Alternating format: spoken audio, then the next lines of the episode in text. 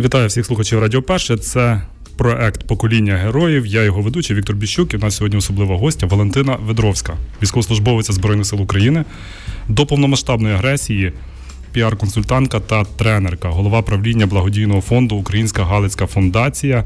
А зараз операторка безпілотних літальних апаратів однієї з героїчних бригад, які зараз боронять нашу країну, кордони нашої країни на східному напрямку на Донеччині. Е, Валентину, привіт, вітаю тебе. Бажаю здоров'я. В вересні нагороджена почесним знаком головнокомандувача Золотий Хрест. Почали одразу з такого. Але зараз ми перейдемо до, до, до більш таких побутових речей. Знаєш, для жінки я дозволю собі одразу перейти на ти, оскільки ми були знайомі вже достатньо давно.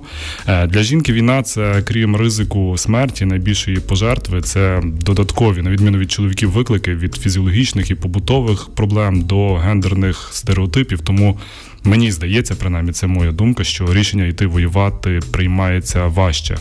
І ось перше запитання, я задаю його кожному нашому е, гостеві.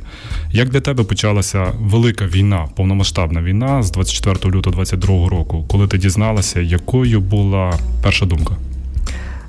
Як зараз пам'ятаю, була вдома, спали з донькою. Почалися ці всі обстріли, вибухи, багато дзвінків, повідомлень від друзів. І я просто встала з ліжка, ну як встала, так от сіла на ліжку, та і одразу в голові в мене просто карта, яку я зумлю відзумлюю, дивлюся від свого будинку відстань ну, там, до найближчих якихось стратегічних об'єктів. Зрозуміла, що там десь 2-2,5 кілометра нічого немає, тобто вже й негайно зриватися там кудись забирати дитину немає потреби можна чуть-чуть відтермінувати це. І одразу почалися дзвінки е, з друзями. Я ж з громадського сектору, там скільки вже 17 чи 18 років в громадському секторі. Е, відповідно, одразу почалися, що де треба, кому, куди, як. Ми ще в новий рік, в принципі, домовилися, хто за що відповідає, тому одразу включилася в роботу. А 26 лютого я вже була у військкоматі. Мені тоді правда сказали, От що з тієї з цих слів я попрошу детальніше, і насправді я хотів би уточнити. Перш за все, хотів би висловити е, здивування здивування, оскільки я очікував більше якихось емоційних речей, що як це так, війна, а ти так одразу чітко розплановано почала говорити. Але насправді, от. Е, як ти собі пояснює, пояснювала тобі тоді, 24 чи 26 лютого, чому ти чому ти повинна йти брати в руки зброю і йти воювати? Ні, вже без тебе ніяк. Ні, я можу. Просто це чисто психологічно. Є люди, які можуть, є не можуть. Ну це я не про те, що там я не створений для війни, не народжений. Це для мене взагалі такі дуже смішні фрази. Там ми з подругою вона також служить в 47-й бригаді, деколи сміємося, що це от е, наші батьки, коли займалися коханням, нас оце зачинали, та то вони аж такі собі думали: ото вояка буде, ото буде воювати. Ми, ми та, для так війни. робимо так. для війни. Е, Ну тобто такого немає, але є певні такі психологічні аспекти особистості, яка більш стійко може ну ти там кажеш структуровано. Тобто, в мене такий підхід. Тобто є якась ситуація, я її приймаю, я її миттєво аналізую і одразу йду діяти. У мене немає там страху, у мене немає паніки е, чи якихось тому подібних речей. Плюс дуже швидко навчаюся нового, швидко адаптовуюся під е, певні там не завжди хороші е, чинники зовнішні. Ну і ще багато багато чого, що просто каже, що я можу. Я можу бути на війні, я можу бути там ефективна. Але ти можеш я бути можу, ефективна. значить мушу. все. Ну, мабуть, і багато хто собі так говорить, що я можу бути ефективна або можу бути ефективний і в тилу, як же ж економічний фронт, і всі оці речі. Е, так, от, власне, 26 лютого я вперше прийшла у військкомат, де мені популярно пояснили, що є зараз достатньо велика кількість. Ми ж пригадаємо там ці черги, де ще сміялися, що потрібно хабар дати, щоб потрапити в ЗСУ чи хоча б в ТРО. Е, то на той момент був, е, ну як мені там казали, що є достатньо багато більш підготованих або принаймні фізично витриваліших, сильніших ніж я, і що я маю робити те, що я можу робити на той момент. Відповідно, я одразу переключилася у волонтерство, е, залучили дуже великі суми коштів, завезли там бронежилети, турнікети, і ну все, що було тоді е, критично необхідно. І десь вже в липні. Я знову повернулася до цього питання, сказала: ну, типу, все, я мозгами попрацювала, можна мені тепер в армію. І почала готуватися. Власне, це були там курси до медичної допомоги, це були поводження зброєю і вибір військової спеціальності. Тобто я в армію йшла вже знаючи, що я хочу літати. Почала спочатку з мавіків, дронів, от такого про це ми також поговоримо, але ще все-таки про цей час. Чи були тебе сумніви за цей час, коли ти вже несеш військову службу? Чи ти вчинила правильно? Я по-іншому не могла. От ми навіть mm-hmm. сьогодні ще також там з товаришем розмовляли. Він мені згадував, каже: Ну я ж тебе там відмовляв, я ж тобі казав, що не треба туди йти. Я кажу, я розумію, але я би все одно не змогла. Тобто, я, якщо би не пішла е, там в, в жовтні, вересні, чи там коли це я вже не пам'ятаю, коли пішла, я би все одно пішла, я би не змогла бути осторонь і досі придержуюся цієї думки. Єдине, що вже там минуло більше року, і просто йде вже така чисто психологічна, фізична втома. Е, плюс в мене все ж таки є донька, сестра, ну мама недавно померла, то ще сестра молодша залишилася. І є вже таке, знаєш, вагання, що можливо, от-от і десь буде оце час, що мені потрібно буде піти і повернутися. Але більше не тому, що мені це якось там вже важко, все не можу, навоювалася. Просто є інші е, зобов'язання, які я також маю виконувати. Як ти пояснила дочці тоді, що ти їдеш і їдеш, мабуть, надовго? Насправді е, цікаво, от їй там 10 буде 11 років, але це достатньо така свідома сформована особистість, е, для якої було зрозуміло, е, як же це так пояснити, це не було неочікувано. Тобто неочікувано було, що що сталася війна, що все якби то там погано і так далі. Але моє рішення це просто продовження моїх поглядів, принципів, цінностей, в яких вона народилася і в яких вона була. Вона розуміє, що якщо я і так там багато свого життя там ресурсів е, вклала в Україну, в якісь зміни для неї чи щось таке, то те, що я її їду захищати, це було ну. Передбачувано, скажімо так. Єдине, що десь там вже за два дні перед тим, як я їхала, вона щось ми там лежали, обіймалися. Вона питається, каже: Мама, ну але ти ж можеш не їхати? Я кажу, можу. А вона щось там мовчить, обіймає, кажу, птась, але що буде, якщо кожен, хто може не їхати, не поїде? І все. Ну тобто, це просто, ну, якщо там вже ж зараз на фронті більша кількість людей це добровольці, це ті, які самі там ну, навіть ти та людина, яка могла би не йти.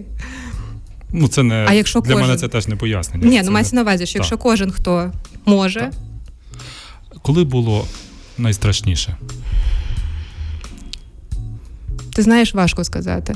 В нас, е, які би ситуації не ставалися, чомусь в мене не спрацьовує власне цей страх. В мене одразу йде включення придумати і діяти. Тобто страху як страху не було. Більшість якихось речей, ем, якщо вони там ну не стосуються безпосередньо обстрілів, чогось такого, е, ну це просто там питання заховатися, захиститися, там знайти якесь укриття. Ну Якісь такі більше, тобто дія, все uh-huh, одно має uh-huh. бути дія. А все, що стосується якихось інших речей, то навіть більше на сміх. Ну, типу, просто сприймаю там, як я тобі розказувала історію про копати бліндажі там або щось таке. Та. Ну, типу, та легко, хоч вже страшно, копай, не знаєш, що робити. Копай, легко, копай. Це така історія про піхоту більше, але очевидно, що і операторів БПЛА також це, це стосується. Як це відбувалося в центрі комплектації? Перший і другий раз напевно задавали це запитання: ну, дівчино, ну куди ви йдете? Ні, ти знаєш, я прийшла у ТЦК вже одразу з відношенням від військової частини. Тобто я одразу там вибрала собі військову спеціальність, одразу вибрала частину, ну така підготована. знаєш. От і приходжу в це ТЦК е, і кажу: тут така справа, мені треба мобілізуватися. Е, завбачливо я цього не робила ну там в місті, в області, бо ну на той час ще певні мої дуже хороші друзі, якби то завідували цими процесами, і вони могли би мене не пустити. Відмовити. Просто та ну. Знайти причину, чому не мобілізувати. То я це робила аж в районі, приїхала і кажу, треба. Вони на мене такі, а їм вже ж теж треба по списку, знаєш, кількість дати. Тобто вони uh-huh. щасливі від о, того, що о, прийшов, прийшов хтось та, та, самостійно. Та. Але я просто ну ніяк не підпадаю під призов. Ну от ну от ні з якої сторони. Ловила здивовані погляди. Та вони такі були в шоці. У мене піввійськомата стояло і думало, як мене взагалі поставити на облік, як мене призвати. Е, сидить одна така пані і каже: А може ви медик? Я кажу, ні. Вона така: ну може ви повар? Я така, ні. Вона така блін, діловода пропонували? А може, а може ви чоловік? Така, на жаль, ні. Записали мене діловодом діловодства. Це насправді знайома історія. От знаєш, коли чоловік стає до е, лав сил оборони, він займає там все дуже просто. Він займає своє функціональне місце, і все далі залежить від його персональних умінь, навиків. А перед жінкою стає ще один бар'єр: те, що вона жінка, доводиться доводити те, що ти справді можеш. Чи стикалася ти з таким? Е, дивись, е, я просто не можу сказати за усіх, можу тільки за себе. Тобто, однозначно в армії таке є. Е, жінка має робити в рази більше для того, щоб бути там принаймні на рівні з чоловіком по сприйняттю. У мене просто такий життєвий досвід, де я звикла бути в чоловічому світі і триматися там на рівних. Відповідно, ну є вже певні там навички і комунікації, і поведінки і тому подібна річ. То в мене з цим не було проблем. Я просто там одразу ще починаючи від загальної військової підготовки, е, продемонструвала, що в багатьох випадках, ну тобто, як це, от у мене фізичної сили менше. Мені там 50 кілограм плюс-мінус. У мене фізичної сили менше. Я не можу зробити щось фізичне, але зате абсолютно всі інші е, сфери, які мають бути там, починаючи від тої ж стресостійкості і швидкості реакцій, е, закінчуючи інтелектуальними якимись моментами організацією цих процесів і так далі. Тобто я просто просто показала, що я можу бути ефективна у іншому. А навіть в мене був випадок, от е, з попереднім екіпажем. Ми там вже разом кілька місяців працювали, жили, все. Ну тобто, в нас там налагоджений свій побут. І я ніколи не готувала їсти. От якось так сталося. От я ну просто от ніколи не готувала їсти. Мабуть, тут ще теж такий оцей момент, що ну от, от не хочеться там uh-huh. ці жіночі справи. От мені просто ними не хотілося займатися. І е, до нас е, поселилися ще двоє з іншого екіпажу ну, хлопців.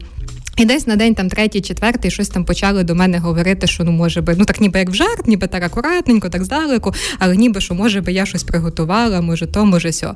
То мій екіпаж на них, вибачте, наїхав зі словами: так, не чіпати її, вона не готує їсти. Вона, типу, там взагалі багато що може не робити, вона у нас займається іншими речима. Тобто, нам щось потрібно, воно в нас є. В нас е, ну просто зайняла свою нішу, зайняла цю сферу, яку я е, виконую добре. Війна це чоловіча справа. А де там в нас таке написано, хоч в якомусь законі. Ну, типу, громадяни України, чоловіки, жінки, всі.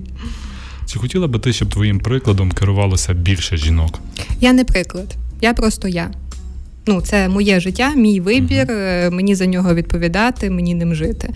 Е, тут просто може бути, е, знаєш, це як серії, що можна і так.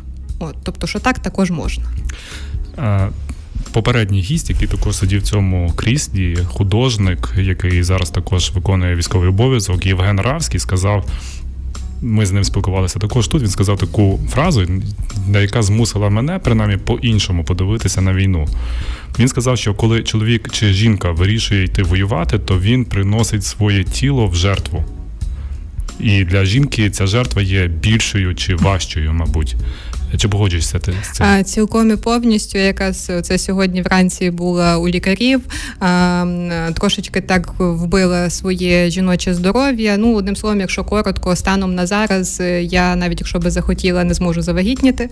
Дуже сильно воно б'є по ну, гормональна сфера, все, що стосується жіночого репродуктивного здоров'я. Так, загалом, в принципі, все здорово, все окей, але треба хоча б 2-3 місяці на повне відновлення організму. Це починаючи з такого елементарного. Так. Що найважче для жінки на війні з побуту фізичних викликів?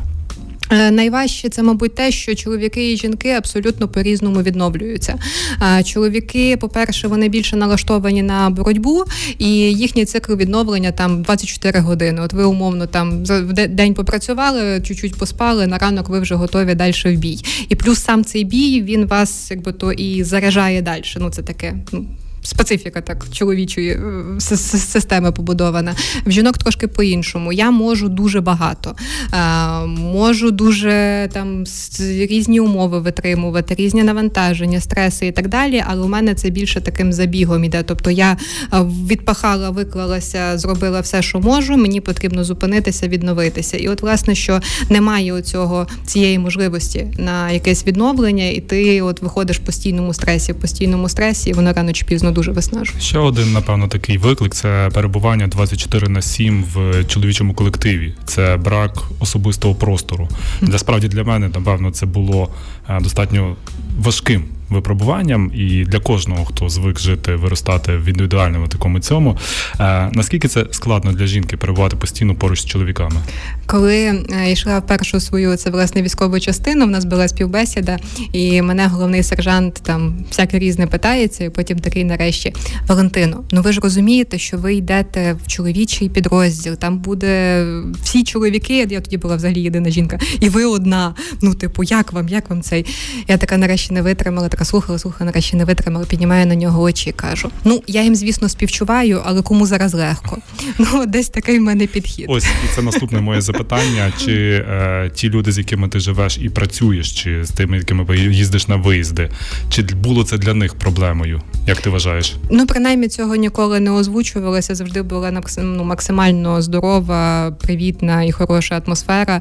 Єдине, в нас деколи були з ними там сварки на тему того, що е, вони Хто мене буде прибирати? що вони мене занадто бережуть. Ну угу. тобто, там я мусила відстоювати. Ти би не хотіла би цього? Е, все має бути продуктивно, ефективно. Якщо я можу сама щось зробити, і я говорю, що я це можу сама зробити, то мені не потрібно 10 разів на день повторювати «Віда, ти же дівчинка». Ну, типу, що там щось знести або щось зробити. Якщо мені треба буде допомога, я прийду і про це скажу. Тобто тут більше про таке: е, ти за той час, щоб замість того, щоб робити мою роботу, маєш зробити свою. Ти зробиш свою, ти її ну там будеш вільний, тоді можеш ти мені допомагати. Мене десь більше таке. Ти згадала свій позивний Веда. Веда. Так чому що це означає і що це за позивний? Ну це по-перше, в мене ніколи в житті не було ніяких прізвиськ. Тому коли постало питання, що потрібно вибирати позивний, я така була трошки загублена, навіть не знала до чого причепитися. І почала питатися там порад. Е, і якось багато хто мені сказав про ну було багато відьма, але це дуже банально, це дуже нецікаво. Та е, веда це похідне від прізвища, тобто Ведровська. Веда, а і плюс це все ж таки таке відголосок до давніх індійських книг, вед, які також символізують собою знання, те, до чого я прагну і мої цінності. Чи можливі особисті стосунки між бійцями на передовій? Ти можеш не відповідати. А як можна не відповідати?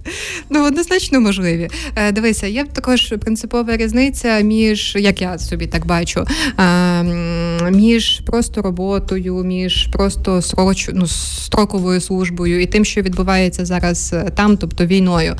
Це як якийсь такий трошки інший світ, трошки інше життя, але це життя. Ну тобто, ми позбавили себе життя. От я себе моє життя, воно зараз поставлено на паузу. Я ним не живу. А воно зараз є там. Мені зараз навіть в цивільному світі дещо некомфортно, я себе відчуваю чужою наразі. А, І це ж не означає, що я маю перестати жити. А, відповідно, ну так, стосунки там також можливі, але все питання також індивідуальне. Тобто я дуже не люблю, коли. Люди поєднують е, роботу і стосунки, і це в результаті може заважати що одному, що другому. Якщо вміють це якісно диференціювати, то тоді навпаки це дуже добре. Це підтримка, це можливість, хоч десь знайти цей спокій, якесь таке розслаблення когось поруч близького. Ну процитую тебе. Ти написала в себе в Фейсбуці.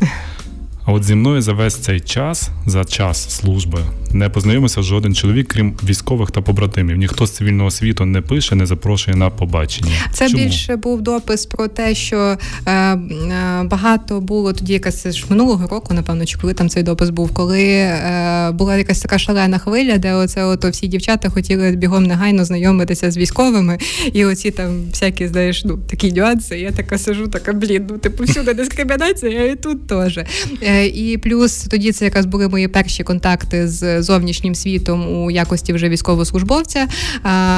Я відчула, побачила наскільки навіть чоловікам, які мене знають, з якими ми вже були знайомі, наскільки їм не ну, не незручно, вони зразу починають виправдовуватися, якось так знічуватися та на ну, на фоні мене. Тобто, от власне мені на той момент був цікавий цей ну цей момент. Ну тобто, uh-huh, чому воно uh-huh. так, і оце сприйняття, і як воно в подальшому буде. Чому типу жінка військовослужбовець, вона от аж настільки геть по-іншому сприймається, ніж навіть чоловік військовослужбовець. Ну але з того часу багато що помінялося. Тому продовжуючи Знову ж таки цитую тебе, коли ти отримала жіночу форму, у нас в Збройних силах України лише налагоджується процес випуску військової форми. Е, ти отримала військову форму, однак зроблено волонтерами, uh-huh. і ти написала перше враження, відчула себе людиною, так. військовослужбовцем, а не дивним та непотрібним елементом в армії, про якого навіть не подумали, що він там є. Наскільки це є важливим? Е, жіноча форма? Знаєш, мені дуже подобається, коли говорять, типу, ну ми ж всі рівні, типу, чому там для жінок має бути щось особливе. А якщо так, то тоді давайте будемо всі в жіночій формі. Та? Ну, Тобто, якщо немає різниці, то просто давайте будемо всі в жіночій. Е, це не питання е, іншості як такої, там якоїсь гендерної рівності чи щось тому подібне. Це просто тупо питання елементарної фізіології. Ми по-іншому анатомічно побудовані. І е, коли я одягнула жіночі штани, крій штанів uh жіночий, це настільки інша різниця. Тобі, вибач, нічого нікуди не впирається, а ти ж маєш там рухатися. Це ж одяг призначений Я задаю для це запитання. Даруй, можливо, я зараз викажу стереотип, але дуже багато з військових тоді говорили, не реагуючи на твою фотографію, тому що піднялася ціла суспільна дискусія, чи потрібна, чи не потрібна жіноча форма. І Дуже багато хотіло це потрібно для того, щоб даруй жінки підкреслювали свою фігуру. Ні, красивіше це... виглядали. Ні. Ні, це потрібно для того, щоб тобі промежину, перепрошую, нічого не впиралося, коли ти активно рухаєшся, коли ти нагинаєшся, стаєш на коліно чи повзаєш. От це потрібно, щоб тобі нічого не сповзало з пояса, тому що ну ширина посадки uh самих штанів, де де штани мають сидіти, вона є абсолютно іншою. Це потрібно для того, щоб ти руками своїми міг щось робити, а не тобі на пальці е, постійно опускалися рукава, uh тому що вони в чоловіків uh довші.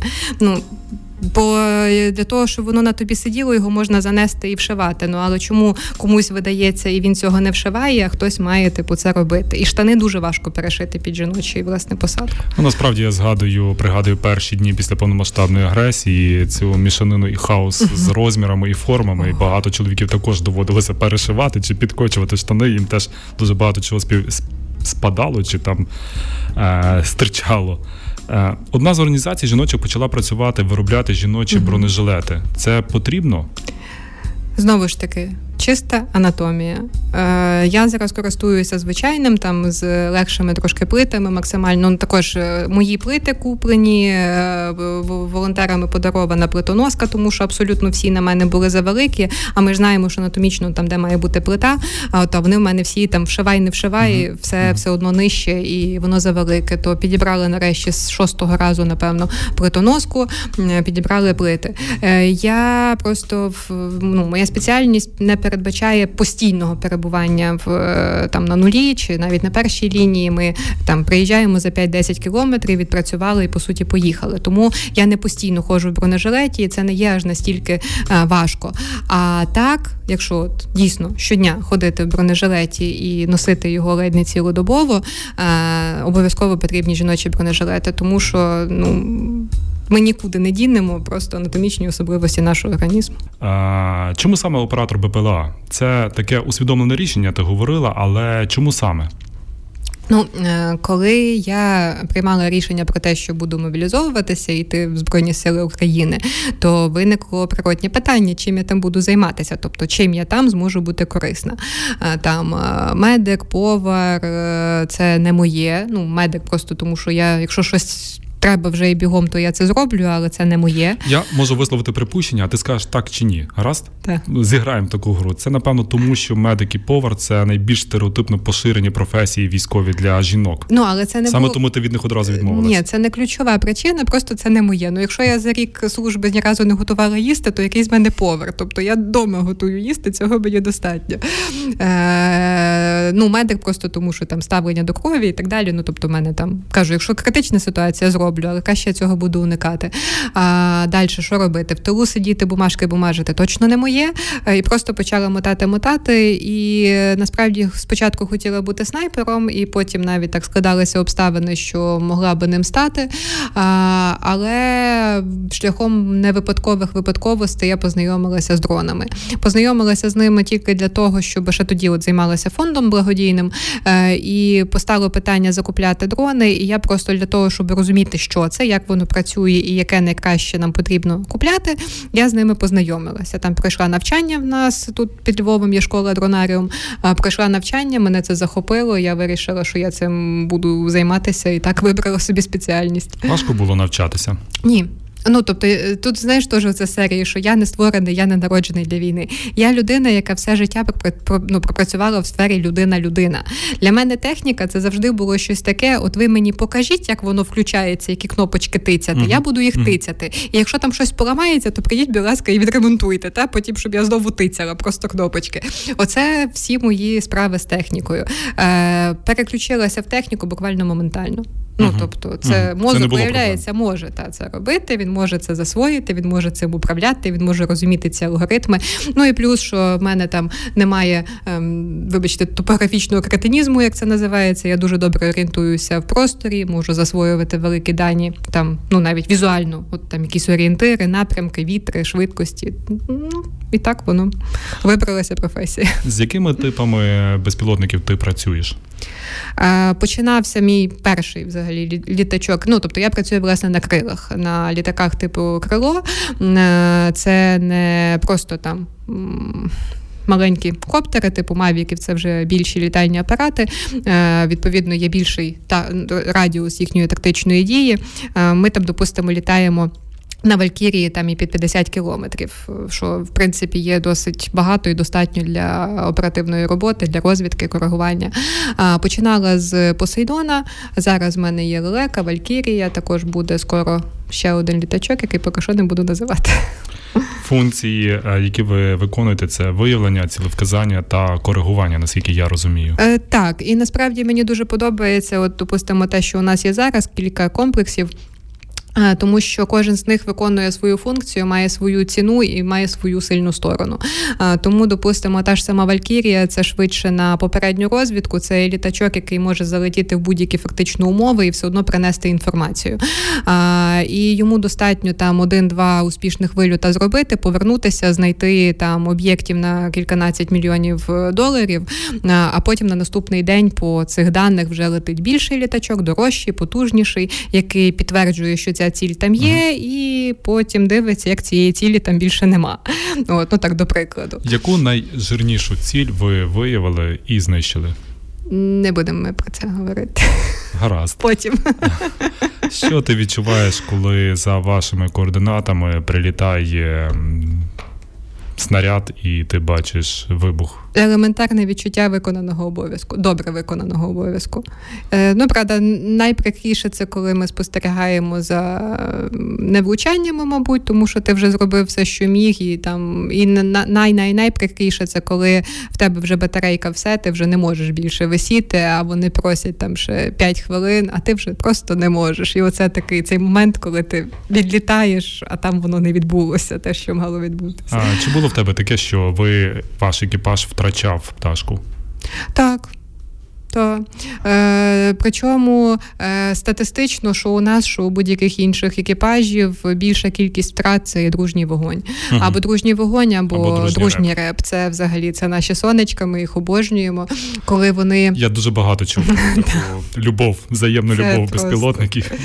Ні, просто деколи, ну тобто я розумію важливість їхньої роботи, і насправді вони дуже рятують, особливо зараз активно рятують від ворожих FPV, Це це надзвичайно важливо. Але проблема проблема полягає в тому, що е, літачок і реб вони по суті, ну е, ні, пілот і реб вони борються за літак, по суті. Та і чим сильніша дія чи чийогось сигналу, то і перемагає.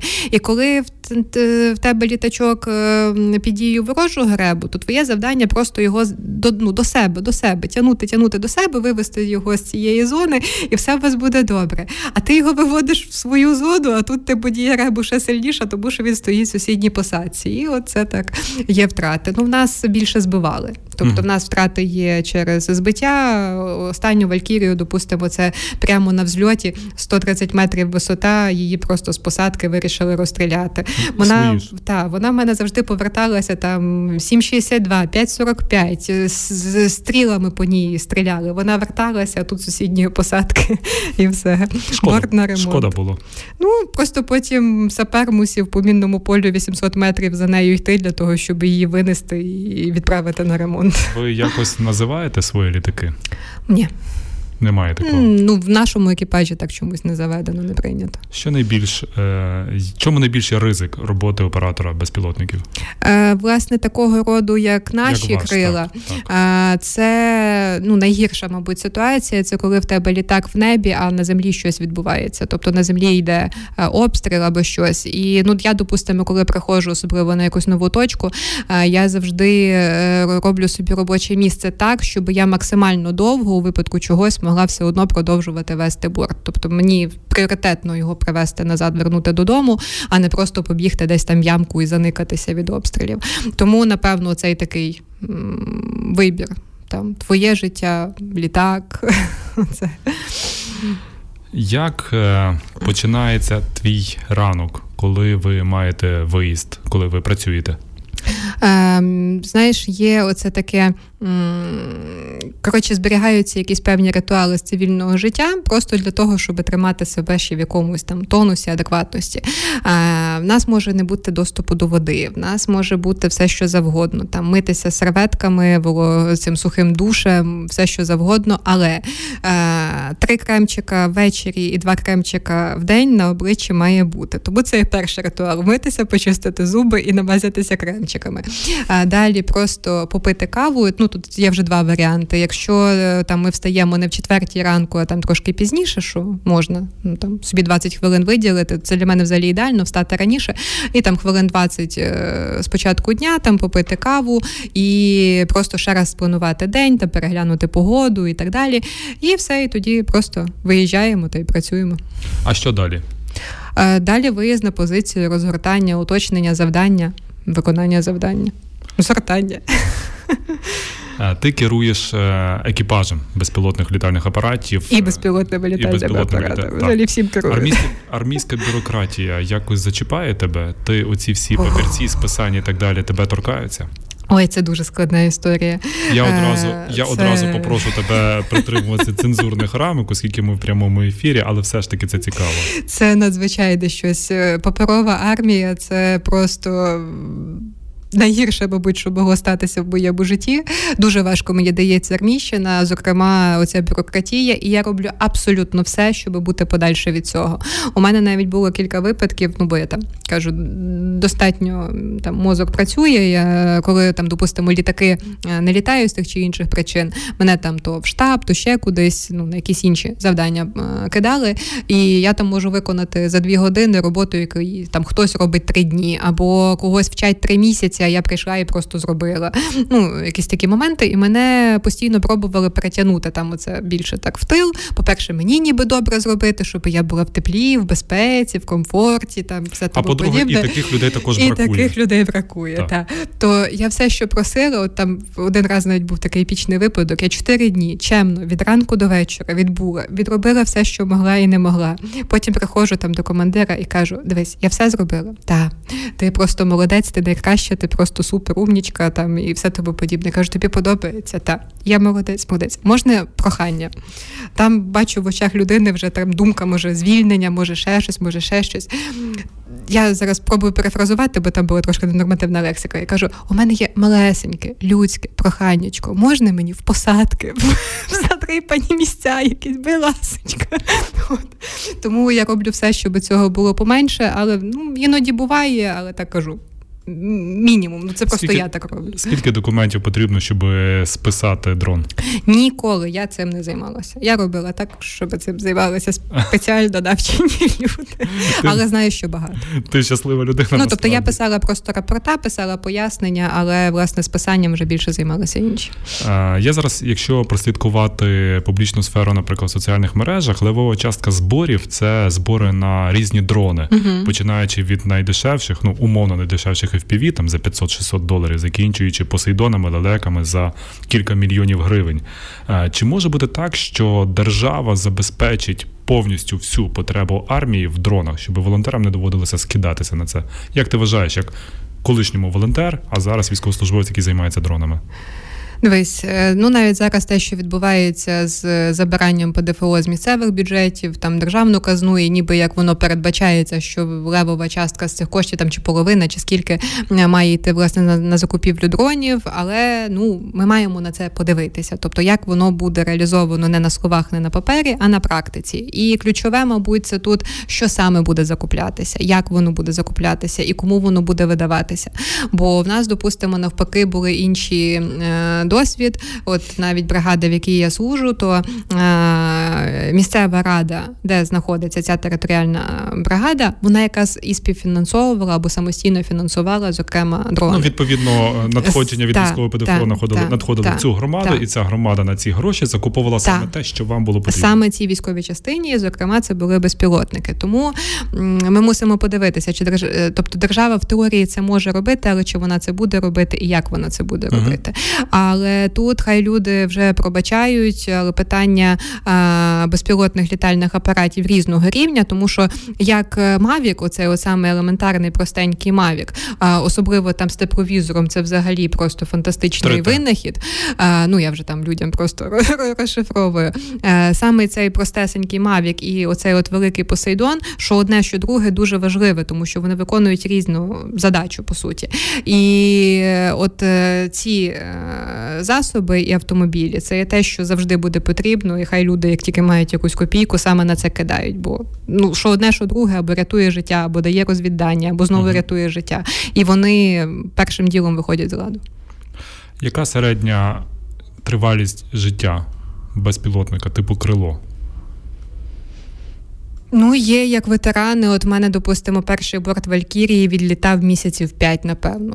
Щодня по два, по три вильота. Uh-huh. А так і є менш везучі, які там перший виліт може бути останнім. Ну це рідше таке буває. Ну тобто, в середньому це там від кількох тижнів там ну, до 50 вильотів може бути.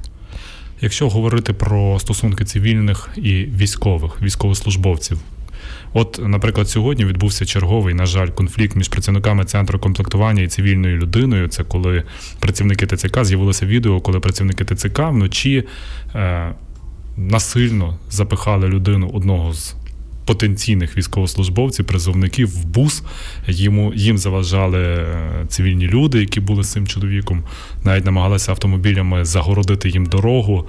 І ось е, це ілюстрація того, що зараз е, цивільні якось, ну я так скажу, дипломатично не надто охоче. Йдуть в армію. Як ти вважаєш, чому так? Це тому, що, як мені пояснив один мій побратим, каже, що ти знаєш, ці добровольці, ті, хто хотіли йти воювати, вже давно воюють. Ті, хто не хочуть воювати, ті залишились. Як ти вважаєш, чому так?